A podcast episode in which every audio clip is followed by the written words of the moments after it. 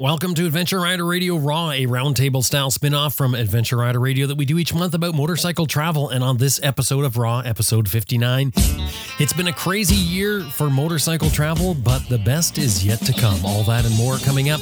As well, we have a, a special announcement about a new regular co host that will be joining us starting next month for January 2021. Now, I want to remind you this episode is supported by Fresh Tracks, facilitating adventurous conversations. That's freshtracks.co.uk. We thank them very much. And before we get going, I want to give a shout out to some people that have really helped the show incredibly in this past month. Here we go Jim Moss, Dave Burgess, William Smith, Mark Plank, Fritz Rada, Christian Campman, Jack Atkins, David Nichols, and Dave Priggle. Some of those names you've heard before because um, they've been in there supporting the show for a long time. It's wonderful having people like this support the show. And if you'd like to, anything $50 or more gets you a shout out here on the show, just like you heard me do. Um, we also send out some cool Adventure Rider radio stickers for your bike. We would love your monthly support on our Patreon account. We also have some benefits in there, some stickers as well. But anything $10 or more gets you a sticker. And, and we have sort of a bunch of things going up from there. Anyway, drop by our website, adventureriderradio.com, and click on support. Now, coming up, we're talking about a crazy year and how it may affect motorcycle travel in the future. Good fun and some great conversation all coming up. Here we go with Adventure Rider Radio Raw for December 2020. I had to do something right, didn't I? you always do something right. Just once for the year. Recorded live from the Canoe S Media Studio, this is Adventure Rider Radio Raw, roundtable discussions about motorcycles, travel, and anything else that crosses our mind, completely unscripted, raw, and personal. My name is Jim Martin, and today the virtual roundtable, afforded through the magic of the internet, I am joined by my regular, esteemed Overland co-hosts, beginning with Sam Manicom, who's in the UK. Hello, Sam. Hey, hello, everybody good to be with everybody. Um, and um, yeah, I'm going to start off by saying Happy Christmas to everybody because I'm already feeling Christmassy.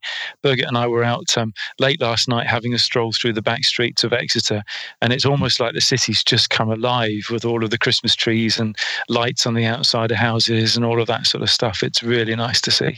Let, us bring in Shirley Hardy Rix and Brian Rix. They are in Australia at their homes, and Brian is just getting ready to go for a ride as soon as we're done doing this. Brian and Shirley, how are you two this fine morning? We're very well. Um, oh, well, I just told a fib. I might have been a little over refreshed last night with our house guests, but that's okay. We're up and at 'em this morning, and we're sitting right next to our Christmas tree, which we decorated uh, two days ago. So it's very Christmassy here in Australia, even though the sun's shining and it's glorious summer. Yeah, we're surrounded by Christmas presents. Uh, the tree's got little lights on it, uh, a, a, um, a, live Christmas tree, of course, and um, the decorations are on the house. Um, Shirley's uh, girlfriends came up from Melbourne that she hasn't seen for 10 months because of the lockdown, and uh, the girls partied hard last night. I, I, I, call them my harem, these three. And uh, they had a great time. But I tell you, they outlasted me. I went to bed last night and left them to it no staying power. That's his trouble. Yeah, well, I was going to say, what, what do you do? You go and put yourself in in your room and just barricade the door and hope things don't get out of hand. what over refreshed? is oh, that an Australian term? It is. It is. Oh, yeah. Shirley I'm saving that one. May I steal it, please? Because that's brilliant. Oh, I like that. It is a good one. Yes, you may use it anytime you like, Sam. Thank you so much. Grant Johnson is in British Columbia, Canada. Hello, Grant. Hey there, and welcome to everybody.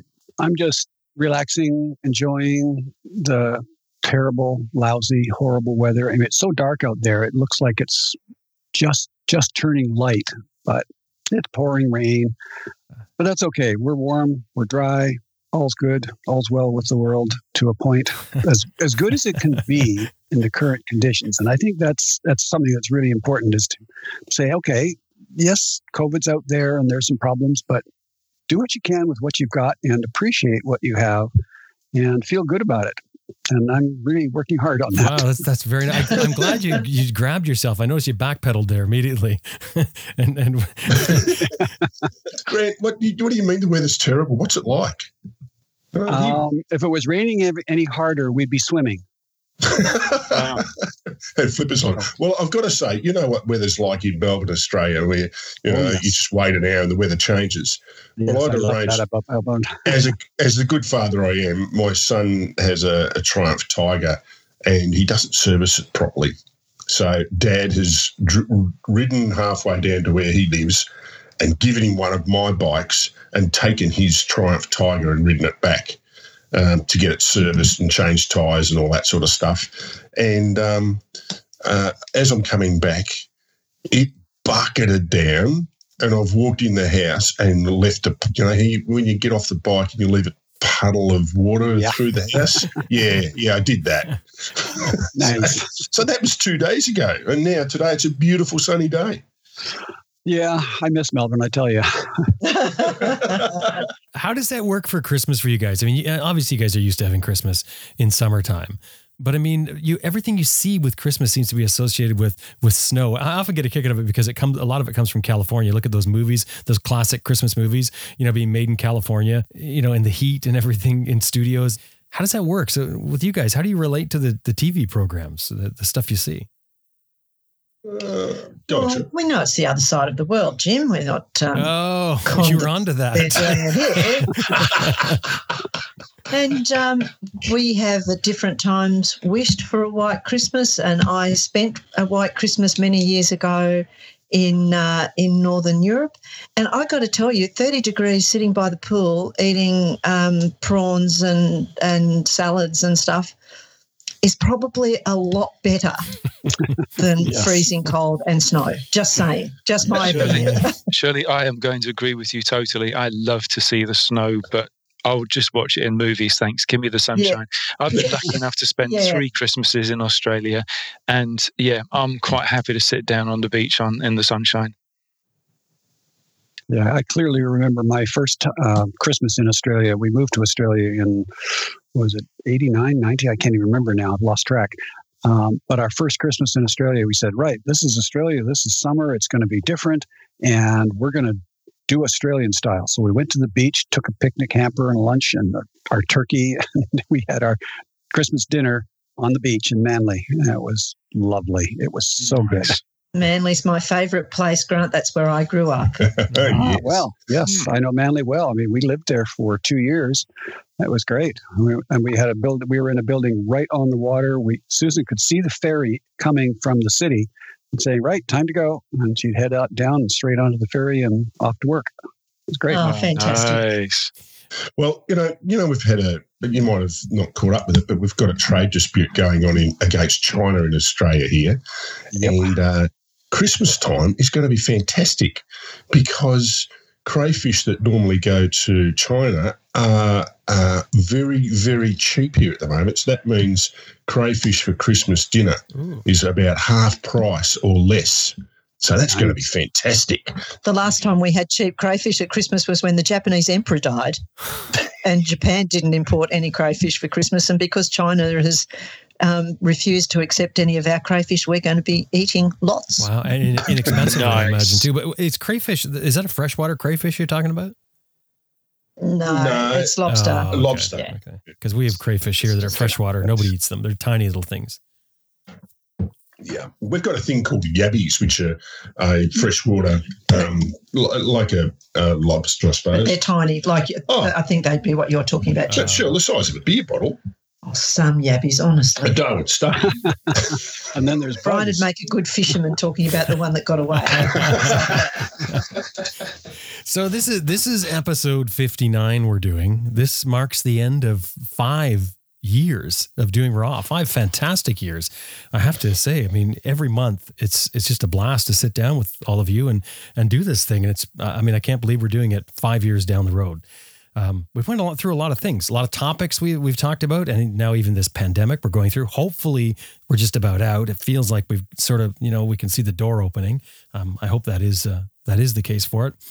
But um, coming up, starting next year, January 2021, you're going to hear a, a new regular voice on Raw, someone that you've heard uh, as a guest in the past, and that's Michelle Lamphere. Uh, Michelle is a motorcycle traveler. She's the author of two books, and uh, she was involved with the the Women's uh, Riders World Relay, and she's got the the Black Hills Moto Film Festival Festival and Rev Sisters that she was telling us about on the last episode. Um, she's been a, a guest on Adventure Rider Radio, and we've had her here on Raw. And of course, she was on last month. Now, Michelle is is going to be with us permanently, full time. She's replacing Graham Field, who is no longer with us. He's decided to ride off in, in other directions. So we wish Graham the best. And um, yeah, Michelle will be here in January. So kicking off a, a, new year with a bit of a change. And I mean, I don't want to wrap up this year yet, but uh, pretty neat, eh? Five years. That's pretty cool. Five years, pretty good. And now the girls start the takeover. I didn't even see that one coming. Shirley, that was one of the things that I said to Birgit when Jim told us the news. I said, "Oh, great! Shirley's going to have permanent company now and not get down by band comments." Do you think we're going to get ganged up on here? Oh, oh yeah. yeah. Good, the dynamics could really Two change. of them as a gang, trust me. I'll be chatting to Michelle in between oh, now and January. we'll have plans. Well, um, well, one of the things that we we want to talk about here today is, is something we, we can't get away from. You know, the, the funny thing is, I don't like talking about the pandemic very much. I really avoid it, although I know it does come up in our conversation because how can it not? I mean, virtually everything you do is is affected by it. But what about you guys? Like, what, what, sort of what sort of routines? How's how's your life changed? And and the reason I, I, I want to talk about this now is because, like I say, I think I think we can see the light at the end of the tunnel here. I think we're about to escape from this thing. And and Shirley and Brian, you guys probably feel like you are escaping from it now. Oh yeah, it's it's quite extraordinary here that one case makes front page news and, and leads all the television bulletins now. We've done really well. But we have closed the international borders. The only um, foreigners, not foreigners, people from overseas allowed in Australia at the moment are returning Australians and they have to go into quarantine. Yeah, it's not only the international borders, we closed our state borders so it couldn't spread. And um, there was a lot of hue and cry amongst some in the community about that. But really, it did have a big impact. They used the army and the police forces uh, across the country to close the borders. And uh, people were restricted to travel for only a few reasons outside their home to go and get um, essential supplies, um, visit um, sick relatives, and really, that was about it, Shirley, from memory. Yeah. And um, even in the country here, where there's been no spread, we were limited to um, uh, 30 kilometres, I think, from your home. And uh, you couldn't stop anywhere. You have to wear face masks. And um, there's quite substantial fines, like $1,600, I think it was, for being caught without a face mask or, or a reason to be out. Um, so that stopped and uh, I've got to say, a lot of young people still wanted to party on and do all those sorts of things. I felt sorry for them. But seriously, we've done a great job. We got up to 800 deaths, 17,000 infections, um, and we stopped it in its tracks.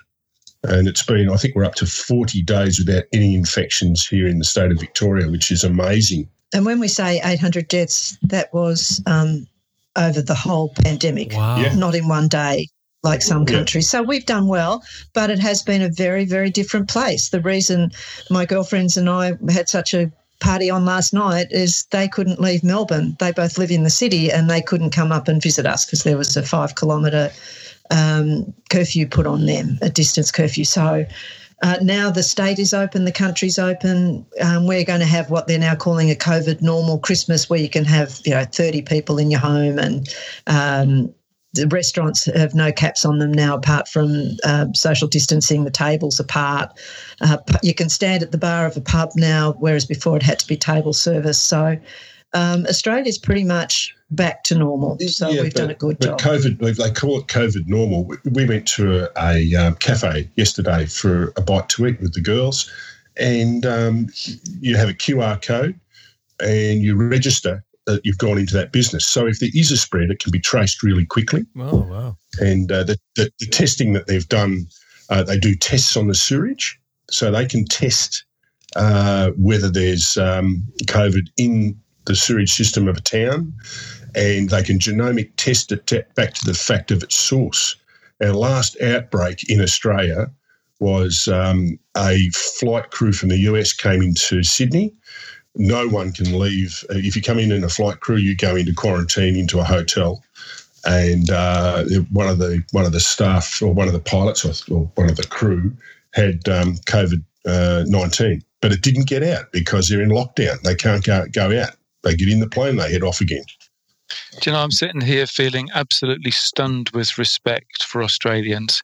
Now, my attitude to Australians has always been, "You guys are a bunch of rebels.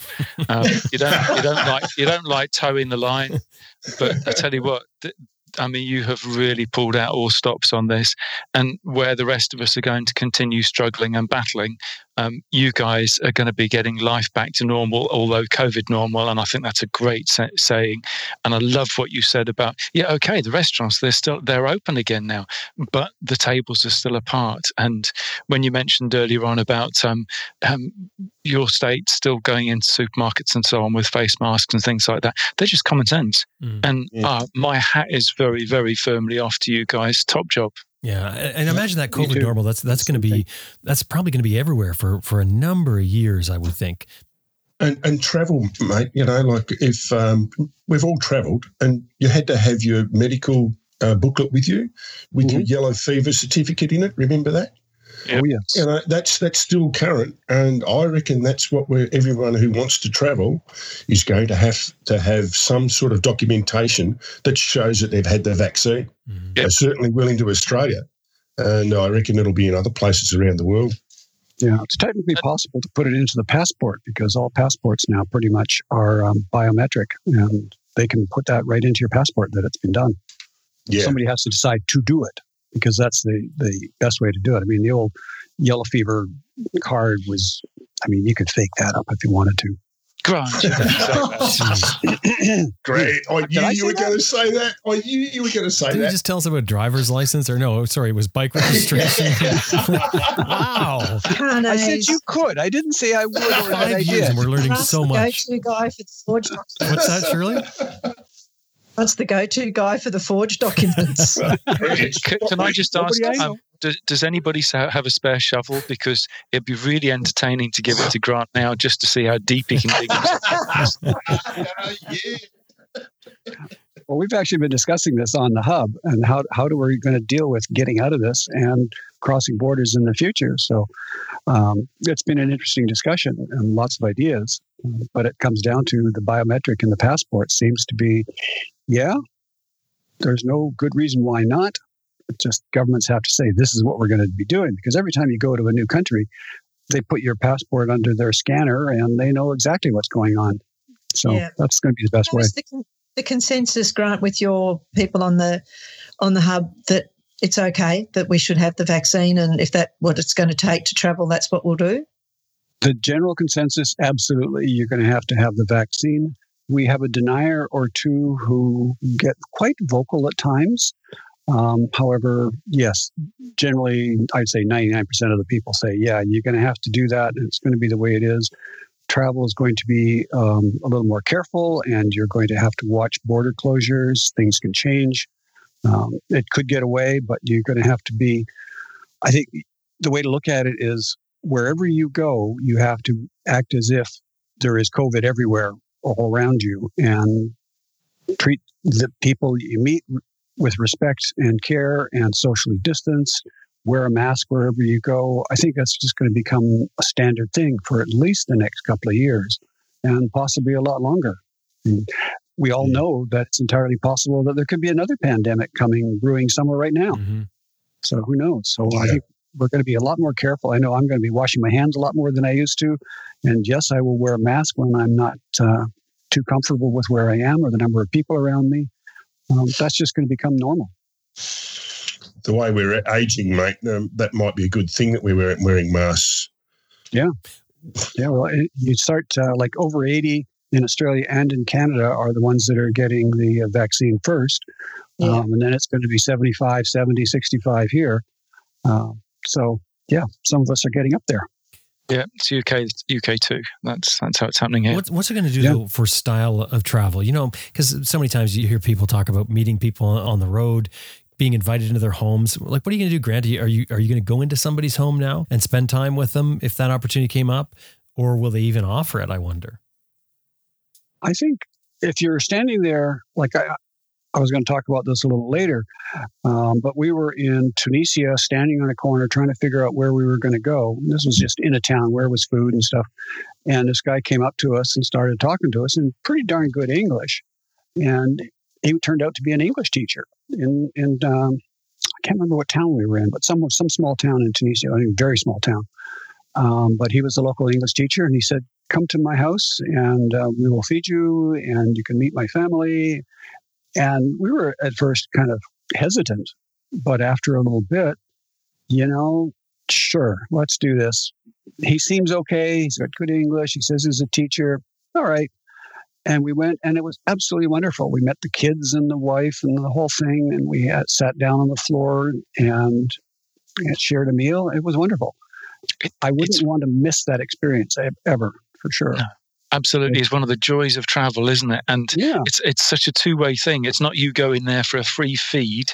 Um, it's all of the family getting the opportunity to ask questions and to learn and get involved, and also see that this foreigner isn't some weird, dangerous person that actually just like them. Yeah, and I think going forward, I, I kind of been envisioning that scene in the future and Susan and I'll be standing there with our masks on, and he'll come up to us with a mask on, and we'll start a conversation, and that'll be great. But if we're not standing there with a mask on in the town, he might be hesitant. Mm-hmm. And if you didn't have a mask on, I might be yeah. very hesitant. If you came up real close and wanted to talk, you know, closely, I would be very hesitant. But if they're making the right visual effect and, and you know, basically talking the talk of, hey, we have to be careful, that's okay you know, if we're all doing it properly and we're all taking care and not doing stupid stuff, um, yeah, okay. And maybe the next six months, no, because it's just going to be too dangerous. But a year from now, sure, why not? Yeah, I, I think um, a little bit wider than that too, Grant. Think of um, uh, personal transport people won't be getting on crowded trains and buses and things like that or wanting to. And that's happening here right now. And uh, as far as the motorcycle industry goes and, and personal transport, I reckon there's going to be more bikes on the road. You know, yes. just as a, as a general as a general comment. What do you think? Well, here in North America, off road motorcycle sales are skyrocketing. Every dealer in the country, Canada and US, they're basically sold out of dirt bikes. Mm-hmm.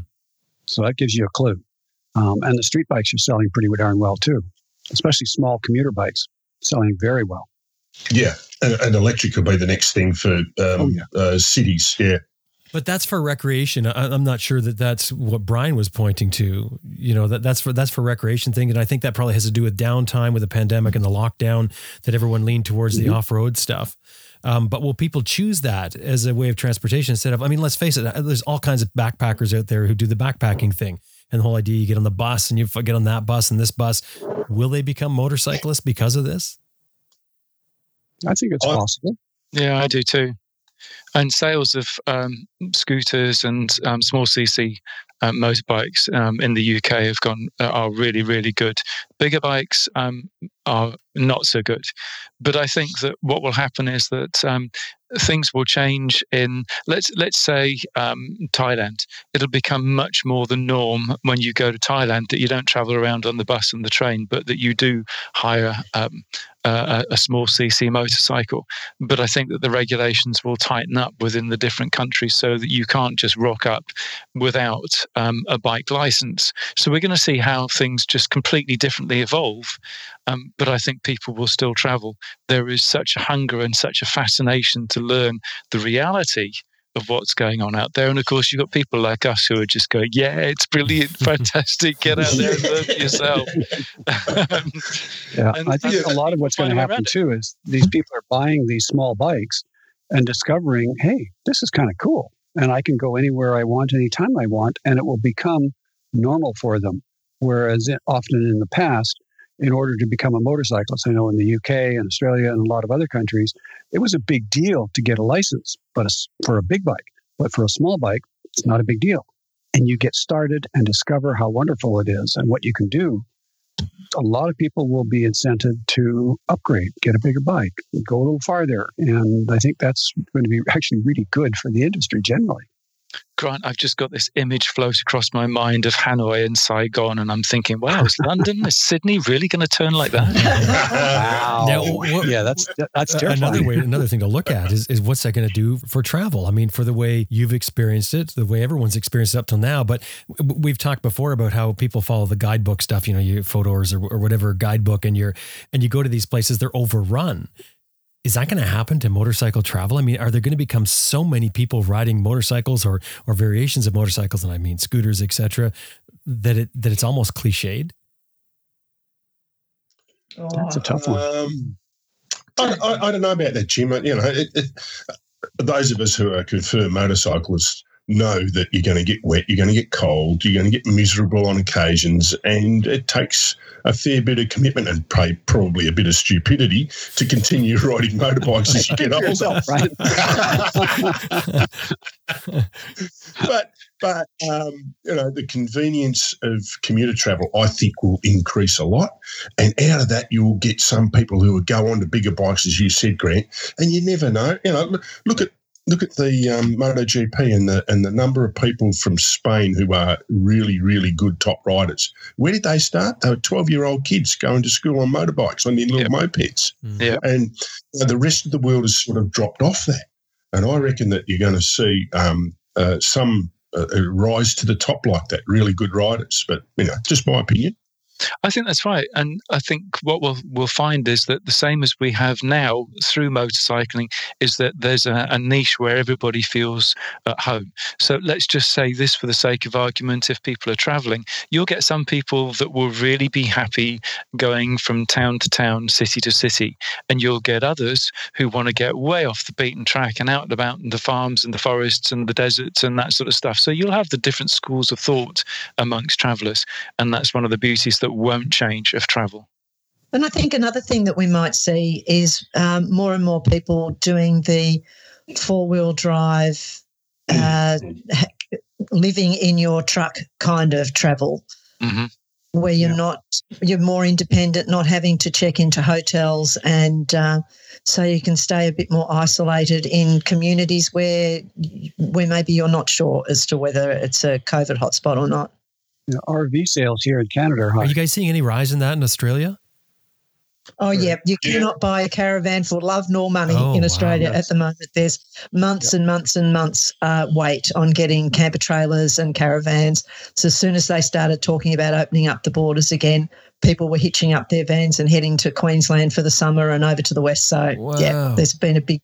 A, real increase in the number of people buying them, and people have got more money, which I um, because they haven't had anything to spend money on. If they've been lucky enough to have a job, um, there's a lot of money in banks. So, and borrowing money at the moment is as cheap as chips. Yeah, So- it- is here too, and I, that's a, that's a really good point because I often wonder where is the money coming from. And I was talking with someone the other day, and, and they were saying that um, well, one thing they're doing is they're not spending money eating out, and this has been going on for months. Mhm. That money alone, and that's just one of the things they, they used to do all the time. That money alone sort of piling up for them, and and is extra. Yeah. So I mean, That could be a few hundred dollars a month right there, quite yeah, easily. yeah, God, in some countries I've been to, it's a few hundred dollars a, m- uh, a week. yeah, Yeah. Well, they, they were actually talking a hundred a week is what they'd mentioned. Yeah, people who are working in the city Jim, they go in and they get a coffee on their way into the office. Then they might um, get another coffee mid morning and then they'll have lunch in a, a cafe or get takeaway food. They don't take a packed lunch. Yeah, So they'd be spending a lot of money, and that money they would have been saving while working from home. It's we still have in the city only um, 25% of people are allowed back into their offices. Still, 75% of our workforce is working from home. Mm. And Wow. that I'm sure will continue Mhm. on. It's interesting that in, in a time where we were getting to the point where there was there's a real big push on for environmental thought process and getting people onto things like transit. They've they've done all kinds of, of work in cities with this small rail transit, getting people to ride that sort of stuff. And and all of a sudden, because of this, hey, we want our space now. All of a sudden, and it, and it makes you wonder what's going to happen, you know, in the years to come. A lot of people won't get trains here into the city. They take their cars Yeah. now. Yes. They've gone back to taking their cars, and, and that's going to be a problem for the environment. It's going to be a problem for traffic jams. Um, but we'll get through that, and, and people will go back to the trains. No, hence the rise of motorcycles. Are we going to take over the world? well, there's also an awful lot of people that, that aren't going into work at all. And uh, my brother, uh, he's got two of his sons are at home still, and there's four of them now working from home instead of going into city. Yeah. So you could you wonder how much increase is there in the traffic.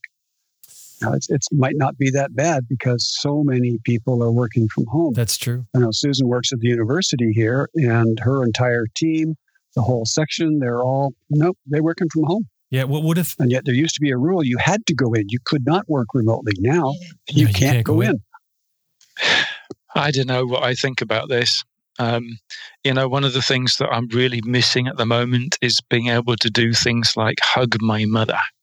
Yes, and going to events yeah. and yeah. parties and things like that, and being able to hug my mates. And I know that makes me sound awfully soft, but I like hugging friends.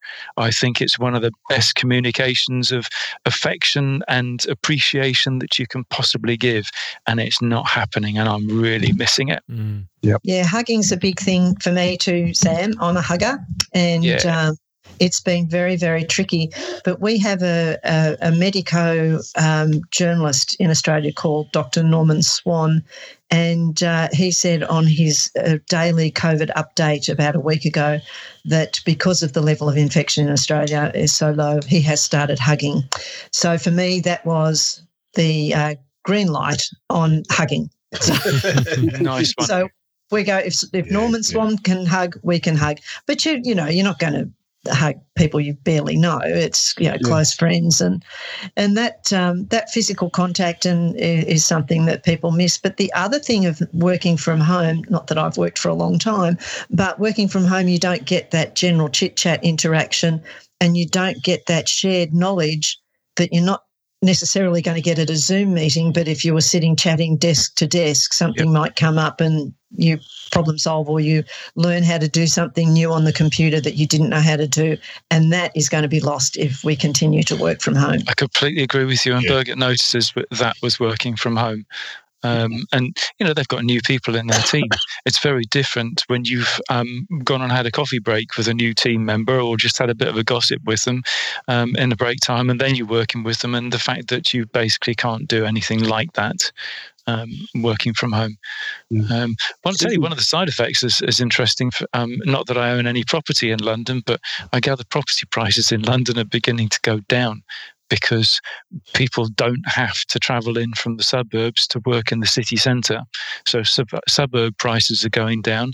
City centre office blocks that are standing empty, property owners are telling telling uh, the um, the surveys and so on that um, they're beginning to not be able to re uh, rent um, property and all that sort of stuff. So, what's going to happen with all of this stuff in the middle of cities? They're going to turn all those yeah. empty buildings into hostels for all the new travelers by motorcycle. yeah, great. Un- under, underground market, mar- um, car, uh, sorry, car parking, scooter parking. Excellent. well, they're turning some of the car parking in Melbourne into outdoor eating oh, areas oh, because uh, yeah. we can have as many people as we like outdoor eating now. So restaurants are shifting their tables out onto footpaths and and uh, car parks next door to their restaurants or parks across the road so they can serve uh, a lot more customers. Well, nice. It's a really interesting time to see a lot more activity in the streets. We've got a venue in, in this town called the Theatre Royal, and it's um, the most amazing. It's an historic building. It's the oldest uh, still operating cinema on mainland Australia. And they had a breezeway at the side of the theatre, which is now the most amazing beer garden. And they've put in a little um, micro brewery, which will be open over the Christmas period. And they've put lots of tables and chairs out the front. So it's quite the thing now to go and have an Aperol spritz in the beer garden at the Theatre Royal, and uh, they they can now show um, films again. So you then take your Aperol spritz and go and sit in the cinema and watch a film. So it's a, a different way of living, and in some ways. It's kind of nice, this outdoor, particularly here, of course, it's summer. It wouldn't be quite so attractive um, in the northern hemisphere where you folk are, but um, it's it's a it's a, a, new way of dealing with things, thinking outside the square. And and I think that's great I, I really do, and and this is what we've all got to be doing. Um, the circumstances have been changed for us, so now it's up to us to use all our abilities to adapt. And some of those adaptations are just going to be a hell of a lot better than what we were dealing with before. But I mean, thinking about events, the Overland event in the UK, Overland Magazine event, was the only outdoor motorcycle travel event to go ahead this year um, and fantastic, but they only just managed to sneak it in. But they've had to cancel their February winter warmer, which was always a complete buzz. You know, you're camping out with uh, on on a field with grass that's punk like with frost and all of that sort of stuff. But of course, you can't have everything, everybody outside um, to the presentations and so on. That was very much an indoor event. So winter stuff just, yeah, is are they going to die? Mm, events. Well, I don't. Sorry, go ahead, Shirley. I don't think so. I mean, as as we get the infection more and more under control, things like that will come back. The Adventure Travel Film Festival in Bright, which is the spin off from um, uh, Lois and Austin's mm-hmm. festival in the UK. Yep. They're expecting to be able to go ahead in February. They Brilliant. have um, one screening a night at the outdoor cinema, but the rest are in venues around the township. So they may be restricted in the number of people in some of those venues, but they are um, at this stage expecting to go ahead, which is good. So those sorts of things this year has been just everything's been cancelled um, from you know big events in the city to local country shows where you might get a thousand people through the gate in a day. They've all been cancelled. But next year, hopefully, more things will, will come about. Grant, what's what's it been like for Horizons Unlimited this year? well, it's been tough. We've actually run two events this year, France and South Africa. Both of them squeaked in in in the in the lulls in the uh, infection rates where it was considered to be safe and okay. Both of them were very much outdoor events. Um, both of them had, uh, our, we have a COVID action plan for events where everything is spelled out how you have to be careful, what you have to do, and everybody has to wear a mask, and there's, you know, there's hand cleaning sanitizer everywhere, and all the rest of it. Um, and they went very well, and there had been no reports of any infection from either of them. So they went very well, and we're very happy. But all the rest, 20 odd events, no, no chance. Just not safe enough. I mean, we're, we're very aware that a lot of our people are in the older demographic and therefore more at risk. We often go to small towns. So we don't want to bring COVID to any of those small towns. So, no, we just said, no, not going to do it.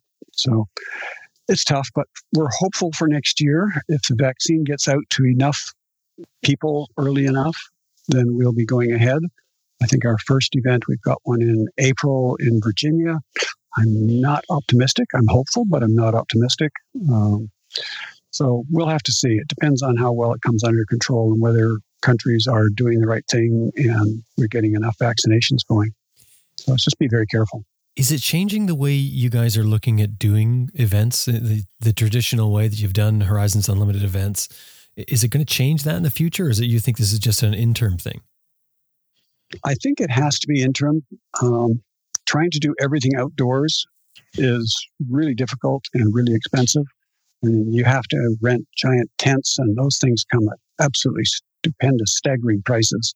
Remember, we rented one in the UK, and it was five thousand pounds for three days. Wow. Like I know people used to complain about the price to get into this um, the four day event, and if they left it until too late, they were paying seventy nine pounds for four days of yeah. um, just solid presentations and activities and all of the rest. And try to explain to people how much you were having to pay to pay for the marquees and things like that, and they just looked at you as if you were barking mad. But that's the reality. And if you if people are going to carry on doing outdoor events like this, a lot of it is going to be marquees, but with the sides up so yes, that you get the full on ventilation. It's the only way yeah. to do it. You just need a, you need a roof because you got to keep the sun or the rain off, but you need flow through ventilation. So you need a larger marquee, otherwise the sun's going to and the, the rain's going to be coming in on the people sitting on the edges. So it needs to be bigger, so it's more expensive. Uh, but yeah, that's just what you're going to have to do, and we are looking at that very closely for next year for most of our events.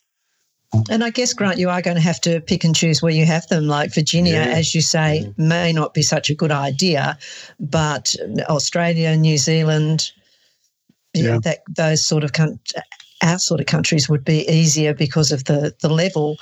of infection, but then you're going to have, be difficult because it will only be locals who can go. Yeah, that's what I was going to say. because Yeah. there won't be Yeah. travellers. Yeah. There Yeah. won't. Yeah, there Yeah, won't. I don't know when the when we're going to see as many travellers passing through places like Australia.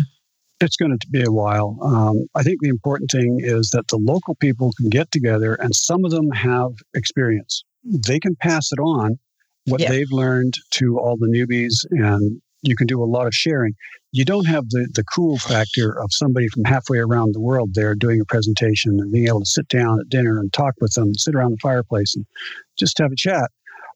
Yes, that won't be there, but there's still an awful lot of people everywhere that have done some amazing trips and they're available to talk and learn from. So I don't Yeah. think it's a big negative. It's it's And and it gives you more time to plan.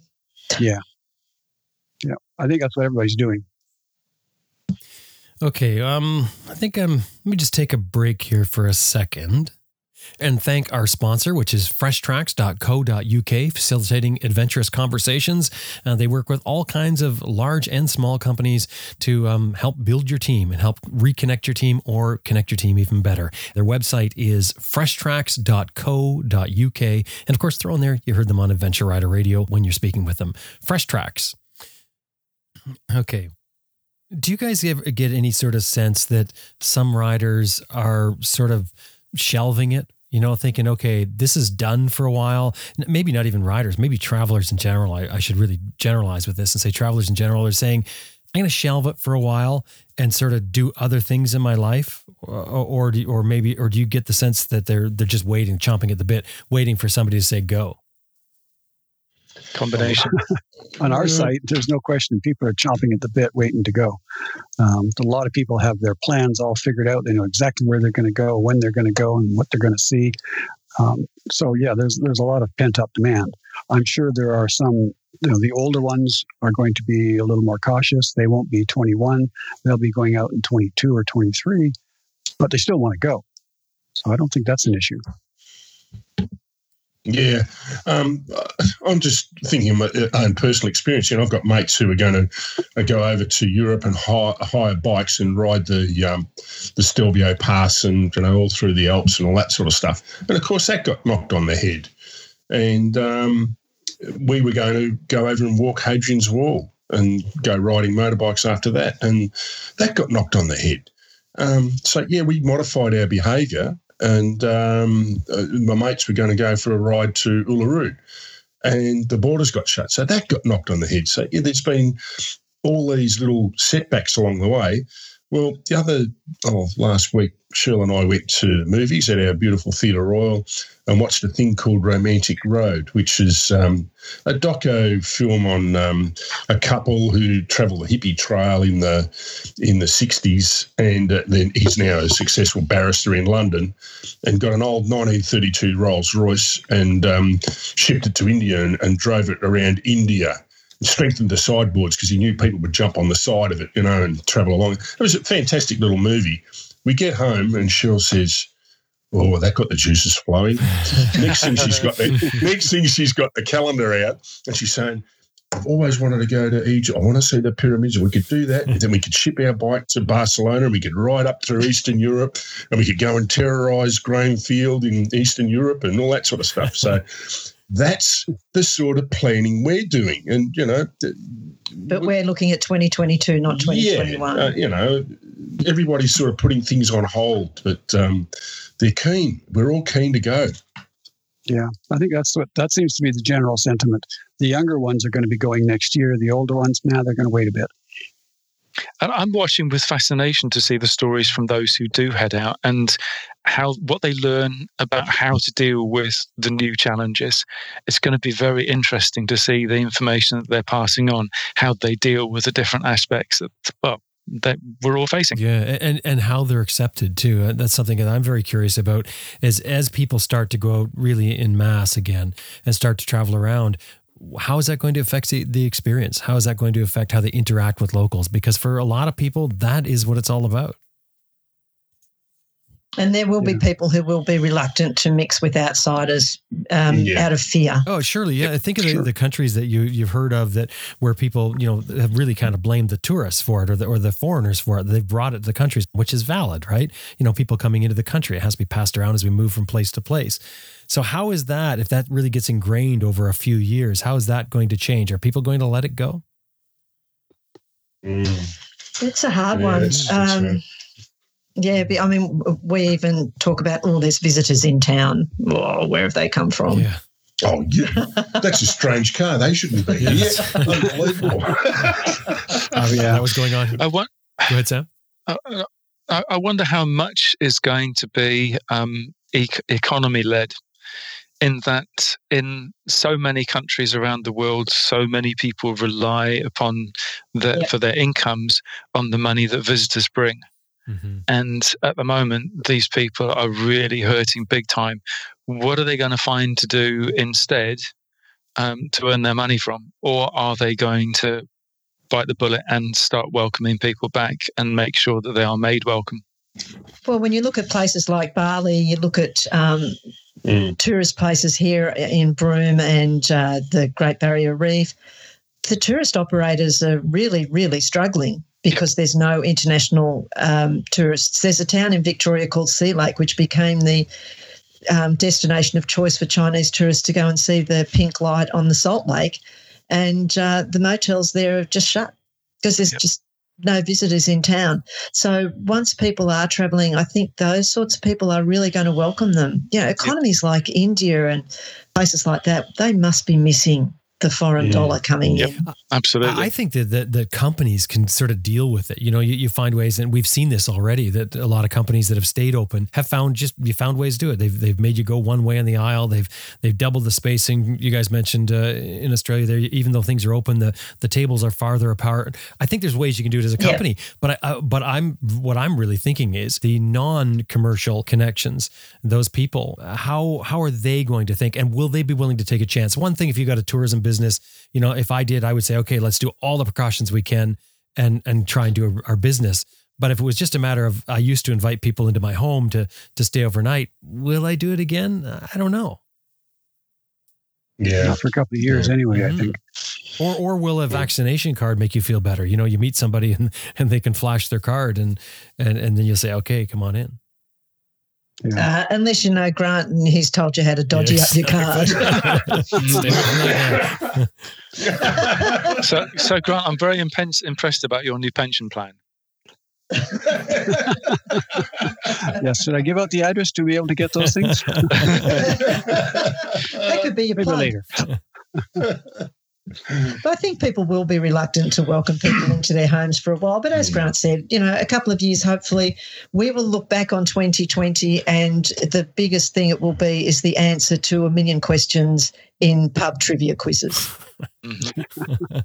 But we'll, we, you know, we will be back to normal. We'll be the friendly people that we were in, in 2019, welcoming strangers into our homes and we'll be travelling into exotic places and you know, as you say, Grant, we'll wash our hands a bit more often and carry hand sanitizer on the bike as well as extra water for a hot day. You know, it'll just it'll just become second nature. And having a, a mask in your pocket that if you're going into a really crowded marketplace, just bung it on. Yeah, I mean, Southeast Asia has been wearing masks as a as a fairly common, regular thing, just just to go to, get on a, a train or a, a streetcar. That's Absolutely. or if they had a sniffle, they wore a they wore a mask, and it's not so much. Um, well, obviously, it's not getting um, infection from other people, but it's also if you have infection, you're not going to spread Yeah, it. and that's Yes, sensible. and I think people become aware of that finally. Yeah, I think that's very sensible. I mean, here they're talking about um, cold and flu down for the season. You know, the, the, um, Yes. So course. yeah, I mean that makes a lot of sense if we, if we're used to doing it. I think the thing was there's a stigma attached. Certainly in North America, you see someone wearing a mask, you'd wonder what are they doing. I mean, you know, I'm, I couldn't even wear my helmet into the post office. They they won't serve me. you know, if I wear my helmet in now, you can wear a mask. It's, of course, it's no problem. You have to. Yeah, I think that's going to be the big change for people that we will all worldwide be used to it. It'll be normal. And there'll be a stigma attached to somebody walking out down the street without a mask on and sneezing. Mm-hmm. You know, and Yeah. Wait a minute, what are you doing? What's wrong with you? Yeah. You know, We know better than that now. And it's going to become the new normal um, will be to be much more careful about the risk of catching or spreading a disease. And, you know, going back to, to what we were talking about with um, public transport, the engineers are going to come up with um, air conditioning systems which are going to be air extractors. They're going to be air exchangers, aren't they? And we've seen all the science fiction movies where air's been cleaned and recycled and pumped back in again and all of that sort of stuff. Well, there's so much that's science fiction about what's been going on this this year, isn't there? Um, why can't they start doing that with buses and trains? They pump the air out and they replace it with fresh, clean air, yes. and it's not just recirculated and and pumped around the whole blooming carriage. It's just sucked out, bang, gone from multiple places. I don't see why that's going to be something that can't be done. No, I think you make no, an excellent point done. there. That that I'm, I'm, sure that's what will. Now that you mentioned, I'm sure that's what will happen. That's how they will revitalize the uh, the transit systems and things like that, just by taking that extra precaution, which makes sense. Mm. Yeah, I know that the the one issue with it, unfortunately, is the to be completely ecological you're pumping out good warm air and bringing in cold air, which means you need to pump, you need to create more heat from something, and that's yeah. not desirable, which is why it's always been just recirculated. Yeah. Uh, so there, there is that issue. I mean, we used to have a house that had a really highly advanced recirculation system. You'd pump warm air out, but the cold air coming in would be heated by that warm air through various ducting systems, and it was great. Mm. We didn't. Ha- we had a very highly efficient house we have to do more of that. You know, it's yes. still not common to have a system like that. So it's going to become the new norm to do that. yeah. Sam, what, are you itching to get back to? What's when the, when they crack open the gates? What's the first thing you're going to run to? I, am really torn with my answer here. That my first instinct is Birgit and I, um, because we're both working, um, but we both bunk off for, um, for a month every year, and we just pile our stuff on the bikes, and we'll go and ride somewhere different, somewhere that smells different, sounds different, tastes tastes different. Um, and um, I'm really missing being able to do that. Um, so those month long trips um, I'm I'm really looking forward to getting back to that. But quite frankly, I'm also looking forward to getting back to work.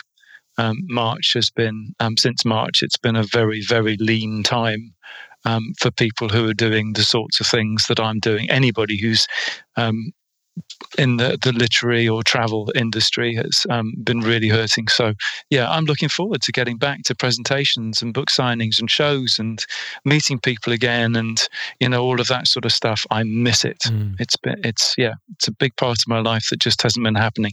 But I am not complaining. I refuse to complain because I know how much better off we are than so many people in this world. People who don't have running water to wash their hands with, people who don't don't have access to face masks and hand sanitizer and all of those sorts of things. People who have to go and mingle in markets to just to put daily food on their tables. People who live from hand to mouth, literally. So we are so much better off but that doesn't stop me missing doing all of those things. Because that, that's that's how you make your living, isn't it? I mean, when you're going around doing your, your, your presentations everywhere, you get the word out there. People see your books, they buy your books, and without you doing that, then yeah, I mean, you're sort of just counting on uh, people who find it online. And and um, you know, I'm so vulnerable at the moment because, for example, Amazon, um, bless them, have been out of stock of three of my books for two weeks now at this time of year, and I know my distributor has got the book stock ready for them to ha- to have, and and I'm just thinking, well, you know, how do I fight against that? I can't because there's no other way that I can do it. So I just have to bite the bullet on it, be patient, and just get on with what I can do. Um, but that's the norm for so many people during all of this. And I have full respect for everybody who is concentrating on finding the positives and not wallowing in the negatives. And I'm saying that very carefully because I have quite a lot of friends now who, who either lost somebody um, in their own family or lost a friend because of the virus.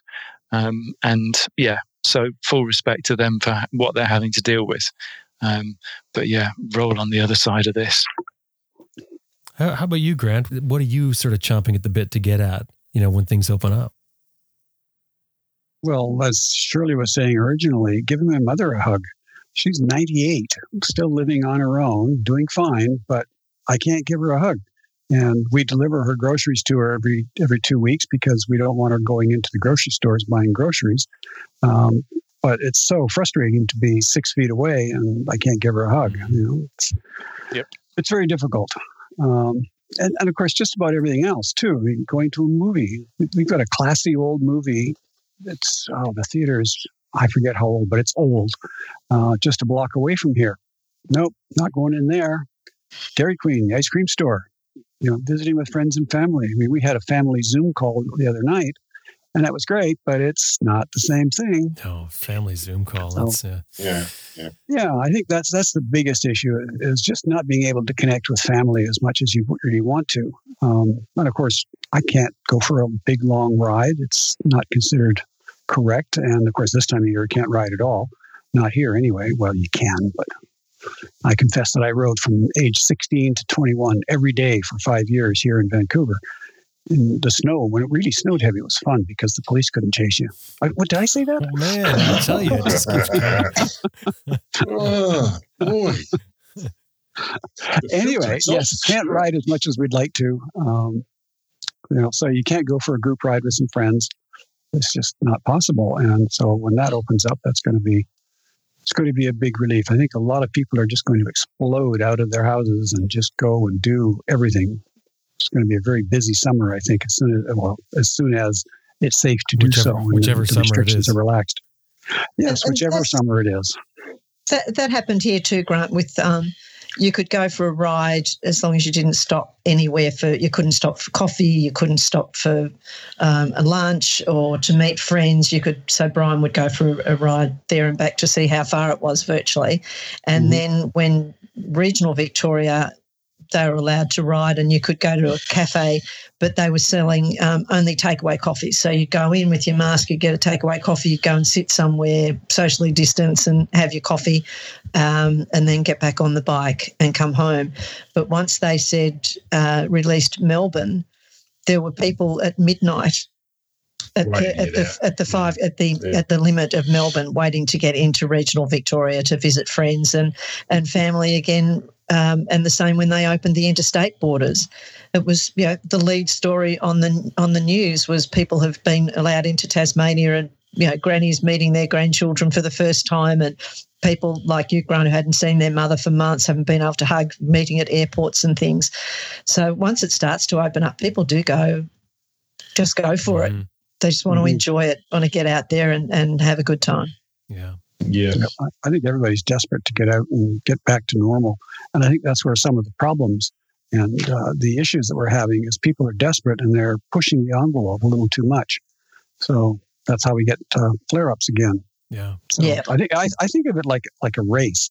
You know, when it first happened, everybody went went crazy, and it's like the first lap. It's a little bit of chaos, and things settle down, and then you're in the middle of the race, and you just kind of move along.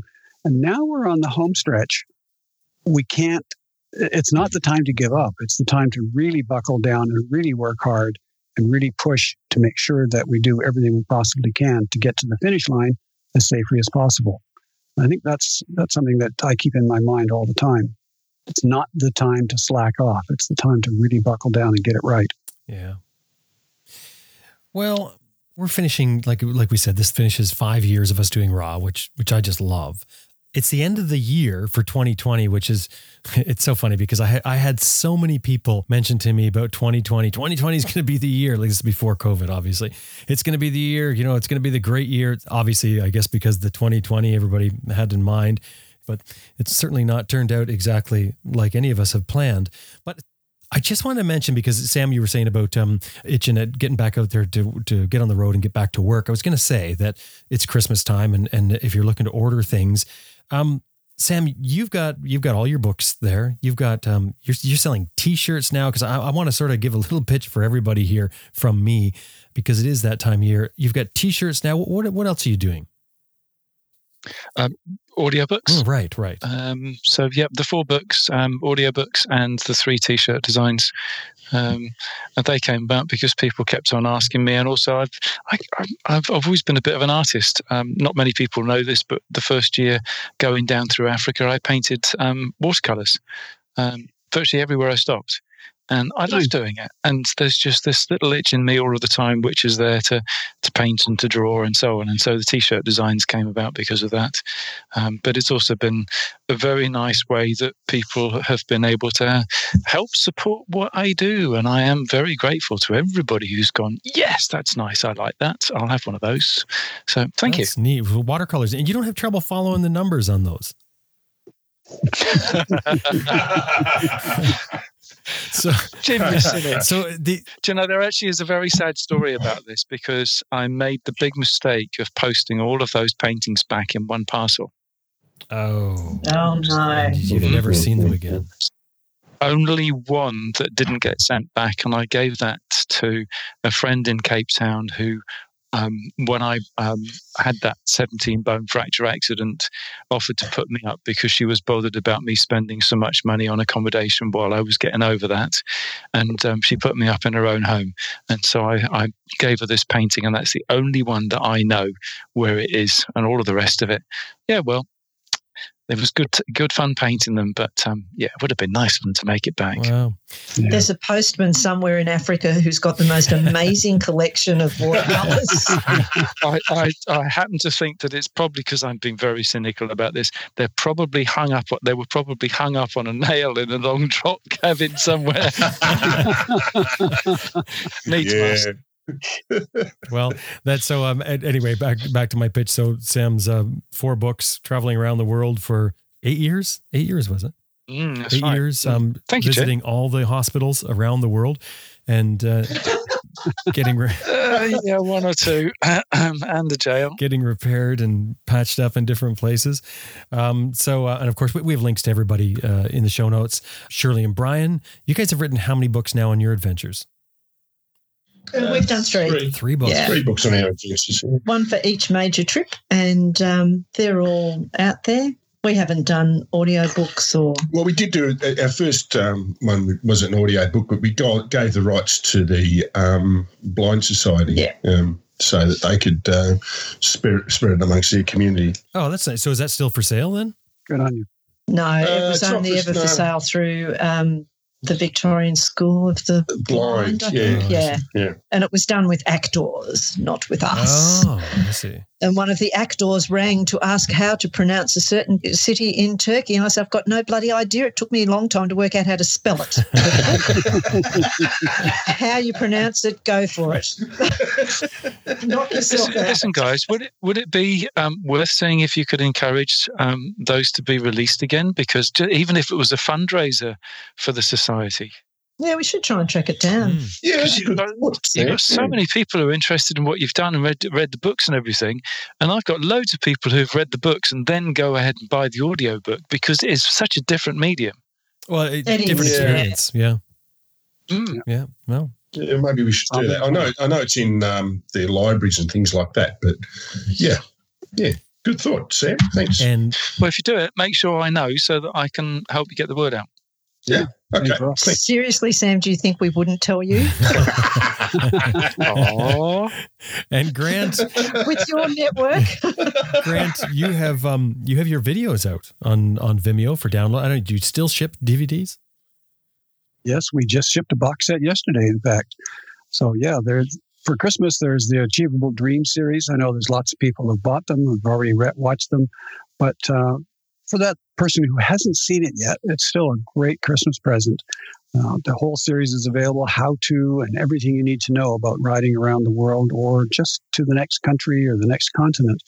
Um, it's available on on the website horizonsunlimited.com and also on vimeo.com slash horizons unlimited so i think those are something that people really love once they get it you know they're kind of Ooh, what is this? You know, i'm not so sure about this. Is i'm not sure about the value. Is it there? I can watch stuff on youtube for free. Well this isn't youtube trust me.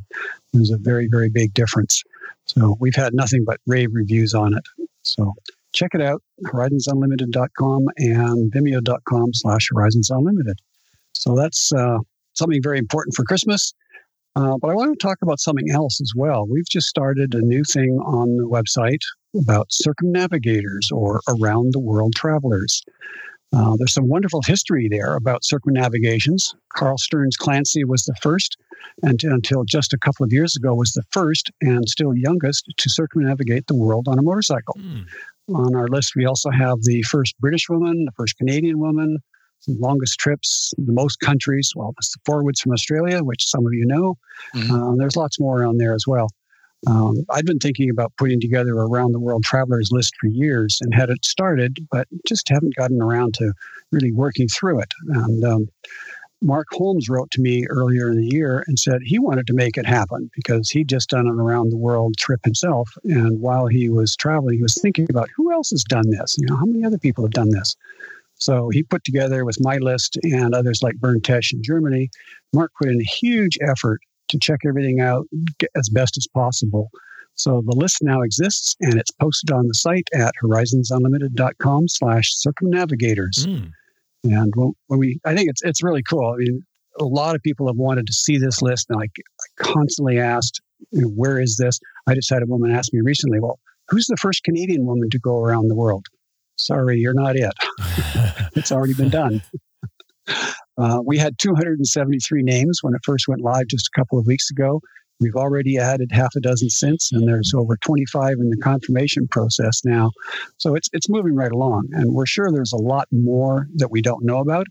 Uh, Not everyone does a blog on their trip, and especially the older um, trips, and also non-English countries. I mean, we've got some from Italy and Spain and Poland and Czechoslovakia and other strange countries. What am I saying? Strange countries, other non-English speaking countries.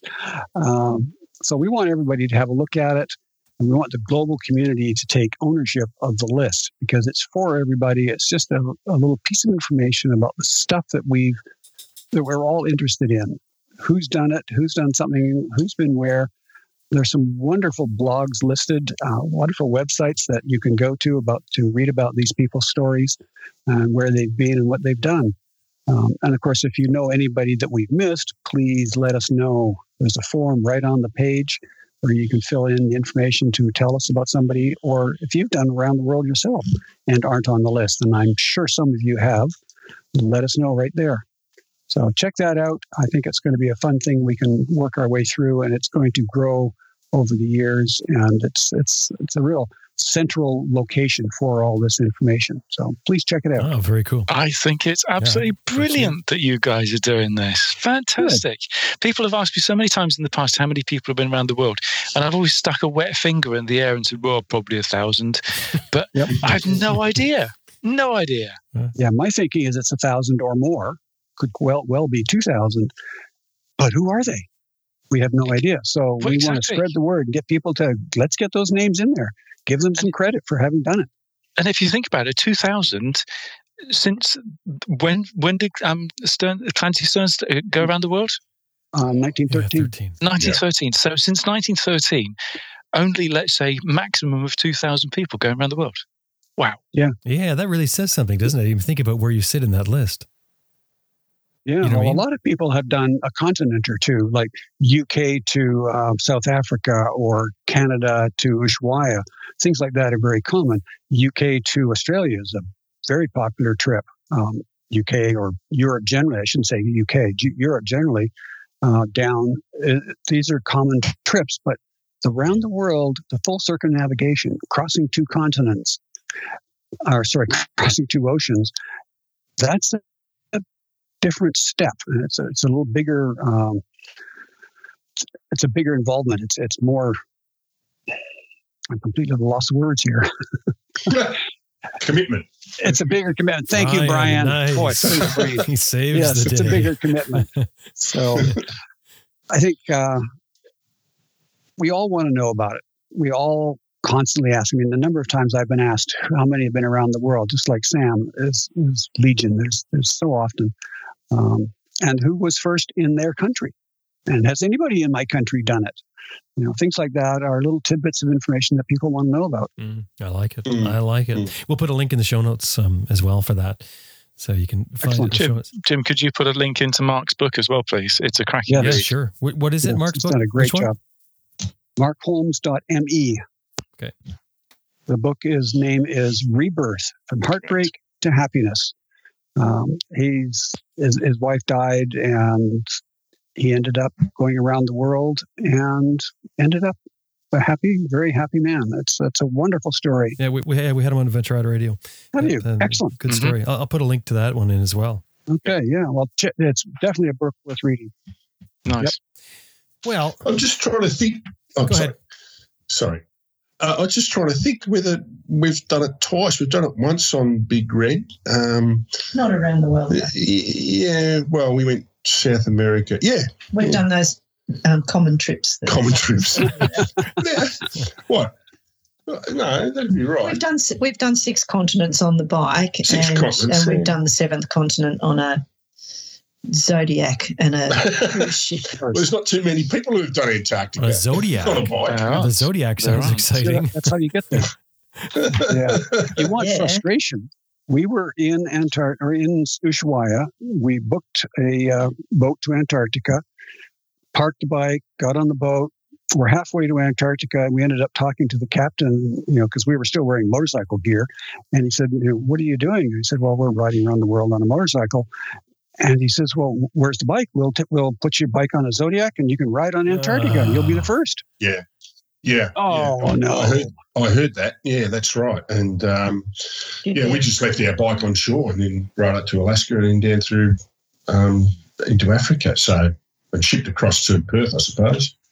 So it left Sydney and then we rode across Australia. Well, maybe we have gone around the world. okay. Well, have a think. You I'll know have where to go fun on to is. this part of part of your uh, web, uh, Grant, and see the criteria. See if Yeah, we we'll see if fit we the fit it. bill. It's all there. It's all there. I tell you what, you Yeah. guys will find some names there that you recognise and you've probably travelled with. Yeah. Yeah. And there's so many you've never heard of. It's just amazing. Well, I did notice on Horizon someone posed the question: If you do a trip, do you have to do a blog or write? a I saw that. Yes, Yeah. that was a very popular thread. No, you do not. well, people always say to us, you should do, oh, why didn't you do a video? And having watched The Romantic Road about the couple in their, um, uh, their Rolls Royce, and we've just finished watching The Long Way Up with. Ewan and Charlie. Well, those videos are all well and good if you're prepared to travel with a crew, Mhm. Yeah. Yeah. but you, to, to do it on your own is just uh, to make it enjoyable or even remotely professional. It's just virtually impossible. Uh, full respect to them, I'm too lazy. Yeah, it's it's a Oh lot. yeah, I have so much respect for those that have done it. It's it's just a huge, huge job. Yeah. It's Yeah. enormous, enormous, and you end up spending your um, your trip looking through a viewfinder instead of looking looking through your eyes. Yeah, everything you're doing, you're thinking and doing about. your trip over and over and over. Like you know, you're going Yeah, to one yeah, spot and doing right. the same shot over and over. Yeah, yeah, yep, yep. But the long way up, um, they I don't know if anyone's watched it yet. They did it on electric bikes, Mhm. Mhm. Yeah, it's pretty and neat. um, parts of it were interesting. Parts of it. faint praise there, Shirley. Faint praise. Well, no, Well, unless you've got a generator on the back of a truck following you, you, you really can't do it, I don't think. and the people who did the Harley Davidson and the the Rivian people who gave them the cars, Yeah, that's the they they installed um, charging points Mm. throughout South and Central America, so they could charge up the bikes. And you guys don't get that sort of help when you're going on a trip. well, we've had trouble getting enough power to charge up the phones. so I don't know how some people would feel if you said, "Do you just mind if we plug in our motorcycles into your very limited power supply in the middle of nowhere?" yeah, the power supply that occasionally works. Yeah, exactly. Yeah, yeah. well, to to wrap things up here, so we don't get too long because I know Brian is itching to go for a ride after this, and he's going to walk on us. He's definitely going to walk on us. Yeah, yeah, yeah. That's right. The boots are on, ready to go. travel. let- Let's just talk a little bit about you know how travel's influenced your your life and and maybe some I don't know if you've got a story about somebody you've met along the way. Something to leave this off on a, a nice warm fuzzy note to end off 2020 and uh, and five years of RAW. Sure. Well, well, travel to me improves your emotional intelligence, improves your um, your your take on the world and the people that live in this world. I think that to me is the biggest thing that you gain out of traveling. Sure, we all love riding motorbikes and all the rest of it, but that's that's great. and I've been blessed to travel travel it with my partner. Um, but Piggy in a million, she's a great girl and takes it all in stride. And you know, I just can't wait to get out there and experience going on a big trip with her again if we if we can do it. Um, people that have influenced me, uh, the thing that that I note is age doesn't matter when you're traveling. We, we met a young couple, uh, Bert and Heidi, um, uh, in Iran. Iran, and uh, we've remained friends for damn near 20 years now. And um, they're young enough to be our children or even younger, so I would think. but, but, but um, you know, it, it's a kindred spirit and they had a big influence on us. And you know, when, when we were travelling down into Ushuaia, they dropped everything, got threw in their jobs, and travelled across to Ushuaia from Germany to meet us and travel with us for a while. You know, those friendships last forever. But another one that I I, I didn't get his name that just showed me that anyone and everyone should travel. There was an old American fellow we met in, I think it was Peru, on his bike and he was just chugging along by himself and we caught up with him and he was recovering from um, quite uh, horrific surgeries and uh, you know he, his lifespan was limited put it that way um, and he just said to his family well that's it this is what i want to do i'm going to i'm going to go and travel and if i dropped in on the road so be it but uh, it's my dream to do this and i thought you know that's the right attitude you know just get out and do it. And the other thing that um, I find is that um, poor people are rich in different ways. You meet these people on the road who have virtually nothing, but they smile.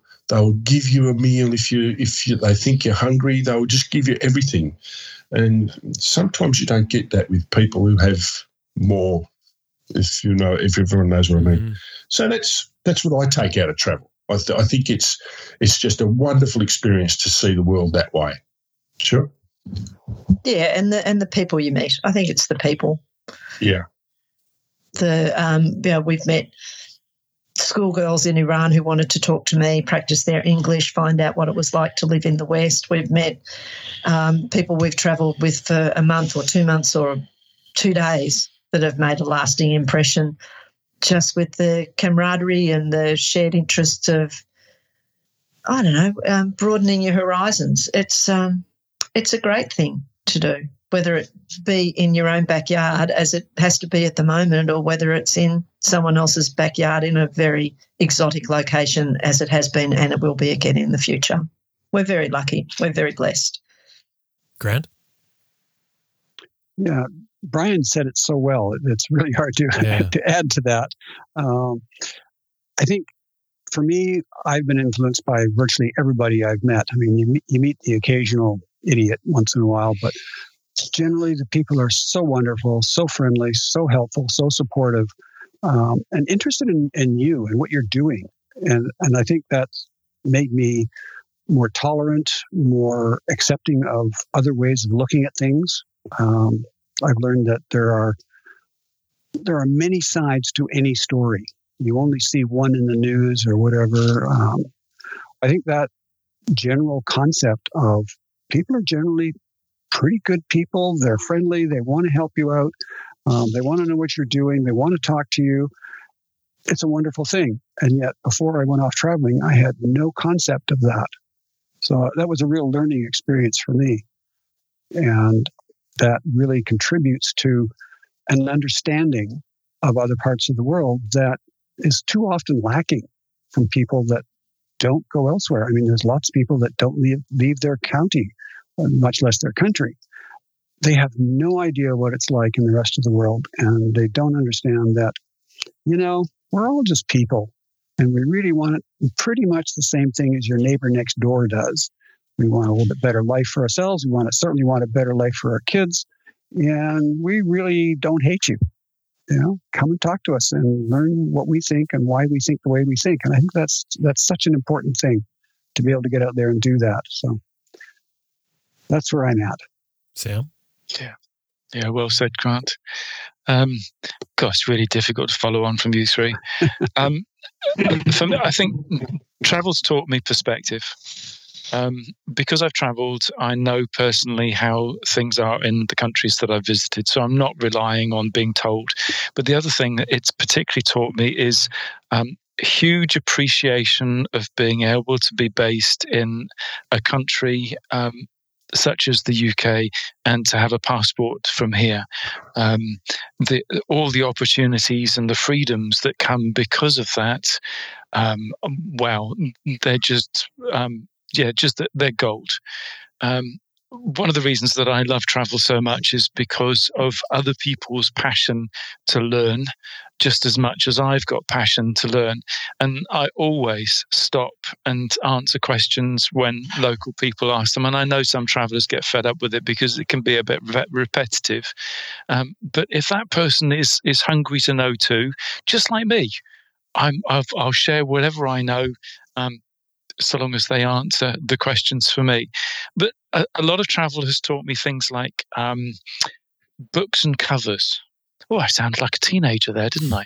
Things like um, I, want to tell you a story about um, a, Col- a, Colombian policeman because this is, uh, or two Colombian policemen, this is a perfect example of what I mean.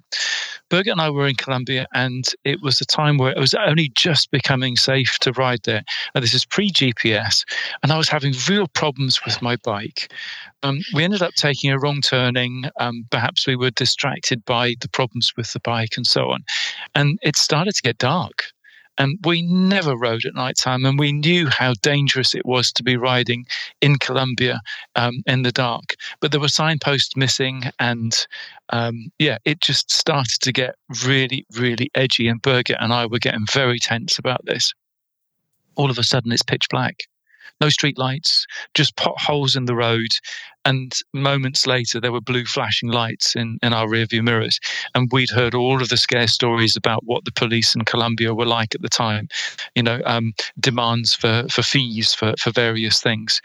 Anyway, you have to stop because, well, the Colombian policemen had guns, didn't they? So it's it's pitch black outside the flash of these lights, and the world had gone quiet. You know, you couldn't even hear the cicadas. And there were the policemen. Um, you could see the silhouettes of them we couldn't see their faces. We could see their guns. And at us came an, a really abrupt demand for our papers and the demand to open our luggage. These guys were ready to shoot. You could, t- you could tell from their whole body language. I mean, Birgit and I re- ignored um, the luggage request, but we did hand over our paperwork. And um, Birgit, because she was pretty good um, with spoken Spanish, um, she just quietly, calmly talked to these guys, and slowly the aggression faded. And then we realized that these guys were just as much afraid of us as we were of them. And that's why uh. they had been so aggressive. They thought we were drug smugglers and they thought we were going to be carrying guns and they thought they were putting their lives at risk by stopping these strange people on motorcycles in this. We'd strayed into a really dodgy area. Um, these these policemen then suddenly became protective. Don't you get realize you're in a dangerous area? You shouldn't ride at night time. And we explained the breakdown and the misturning, and um, lights flashing. The policeman um, guided us to a hotel and booked us in and made sure that we weren't turned away because by this time it was late at night. And for me, this is one of the the sorts of lessons that travel teach you. Um, often the people that you're dealing with are just as afraid of as you are uh, of you as you are of them always keep calm and treat people with respect. Um, but you know, this stuff happens in, in developed world countries as well. Um, it's a people thing, isn't it? Kindness, respect for others, the willing to mm-hmm. share mm. is such a human trait. And I think of USA and Canada, for example. Things have been done for me before I've I've even thought half the time that they needed um, to be done or I needed help. And I'm going to name drop a few people here. You guys will know who you are: Mark, Lou, Jim, Al, Chris, Flip, Randy, Alison, Steve, Cindy, and I could list for for ages you know who you are. Thank you for being so open hearted and so kind. It's the people like you that make this world a special place to be. Um, cheers. I'm, I'm loving traveling and I'm loving being around the people in this world of ours. It's a wonderful place. Very nice. The four of you. Wow. The tourism organization should be paying for that for that uh, that sort of a, a plug that's amazing And speaking of plugs, let's let's move on to plugs before Brian takes off on us and jumps on that motorcycle and, and, goes away. Brian, I'll, I'll take you first. Actually, um, what do you have for plugs?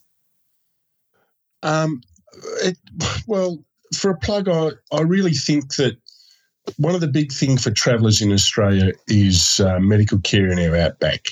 And if anyone wants to give anything this Christmas, I really think the Royal Flying Doctor Service is such a wonderful organisation and it, and it brings uh, um, emergency care to the outback. And I, I, know of several riders that have come to grief in uh, what we call bull dust, bull dust which is um, really fine sand, which you don't see. It's like powder and you might you'll be going on a, bush track, and all of a sudden you'll hit this powder and you'll disappear into these holes and come off.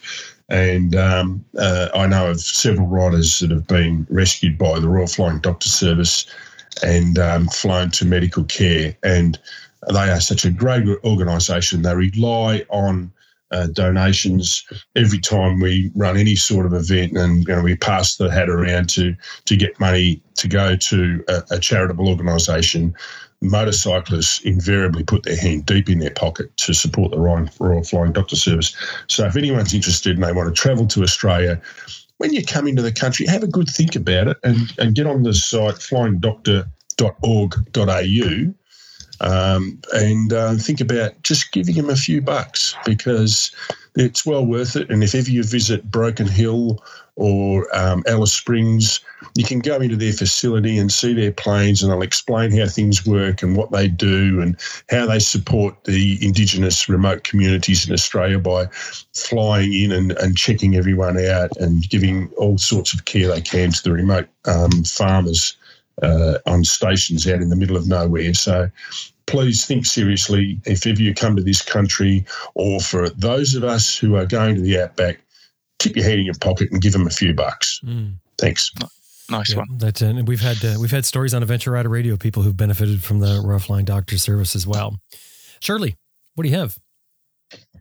Well, I guess it's been a really tough year for humans, but it's also been a really tough year for animals all around the world with people not having the money to help and um, or not being able to get to some places to give assistance. So after you've given a couple of bucks to the Royal Flying Doctors Service, maybe those who love animals should think about the International Fund for Animal Welfare or the World Wildlife Fund who um, we have a soft spot here in Australia because they've done so much to help our koalas after our devastating bushfires at the start of the year, as if COVID wasn't enough.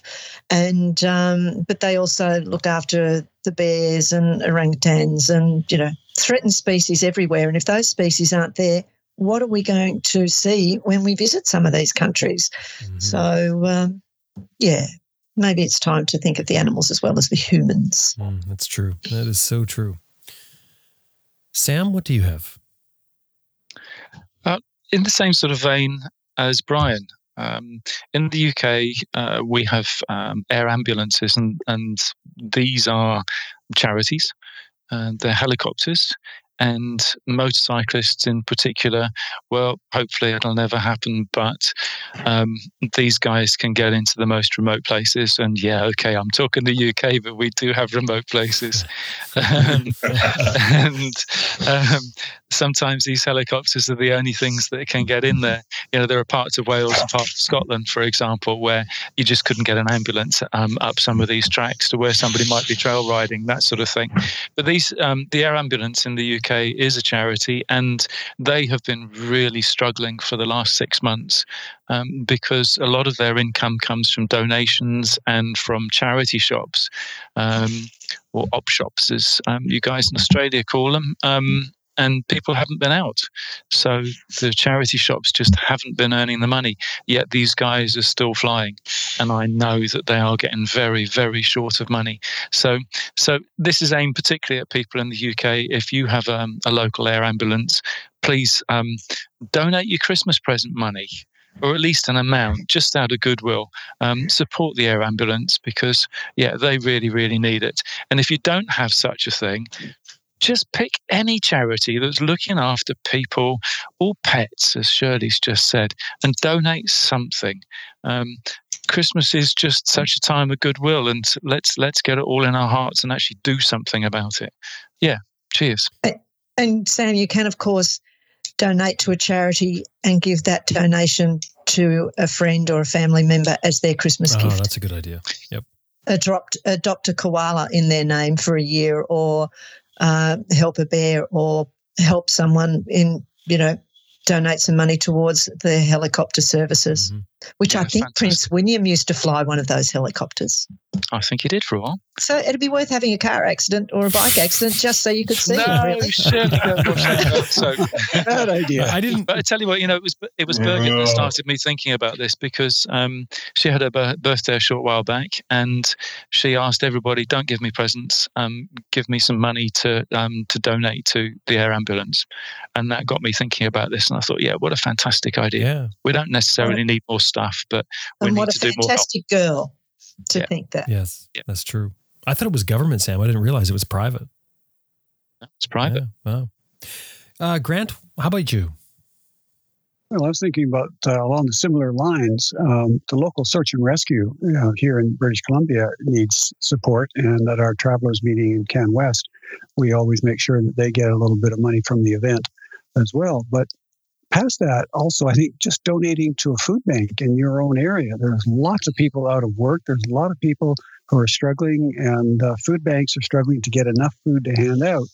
And it's coming up on Christmas, so your local food bank is a great place to donate to. And if you've got a local Christmas charity for kids, the kids are really struggling. They're in tremendous need of some extra cheer this year. So I think donating to a Christmas charity would be a great thing for that. So those are the main ones I think that are really important. Plus, of course, what everybody else has already mentioned. And I'd just like to say a Merry Christmas or Happy Holidays or whatever works for you. And I look forward to seeing you all in a much, much better new year. Yeah, too right. Yeah.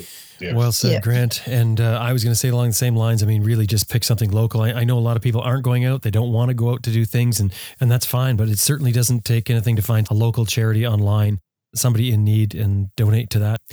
Anyway, um, Yep. wrapping up, as I said, five years of RAW. We're about to enter year six. The next time we talk, it'll be year six. We'll have Michelle with us.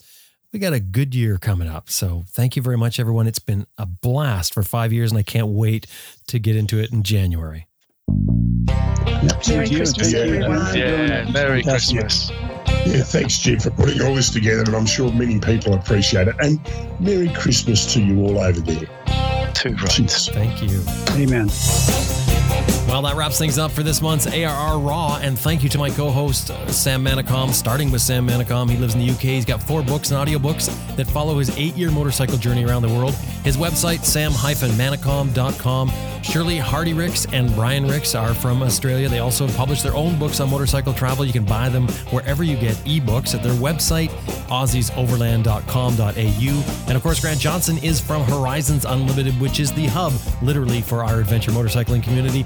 Horizons Unlimited has tons of up to date travel information as well as a huge forum of dedicated travelers that connect you with other travelers. They also put on the hub meets around the world. You can see a worldwide list of hub meets at their website, horizonsunlimited.com. Special thanks to our producer, Elizabeth Martin. My name is Jim Martin. Thank you for listening. Join us again next time. Oh, and don't forget if you want to get uh, your question or a topic suggestion in here, drop by our website. You can also look at the show notes. I have some more information in here. You can make comments on the show notes. AdventureRiderRadio.com.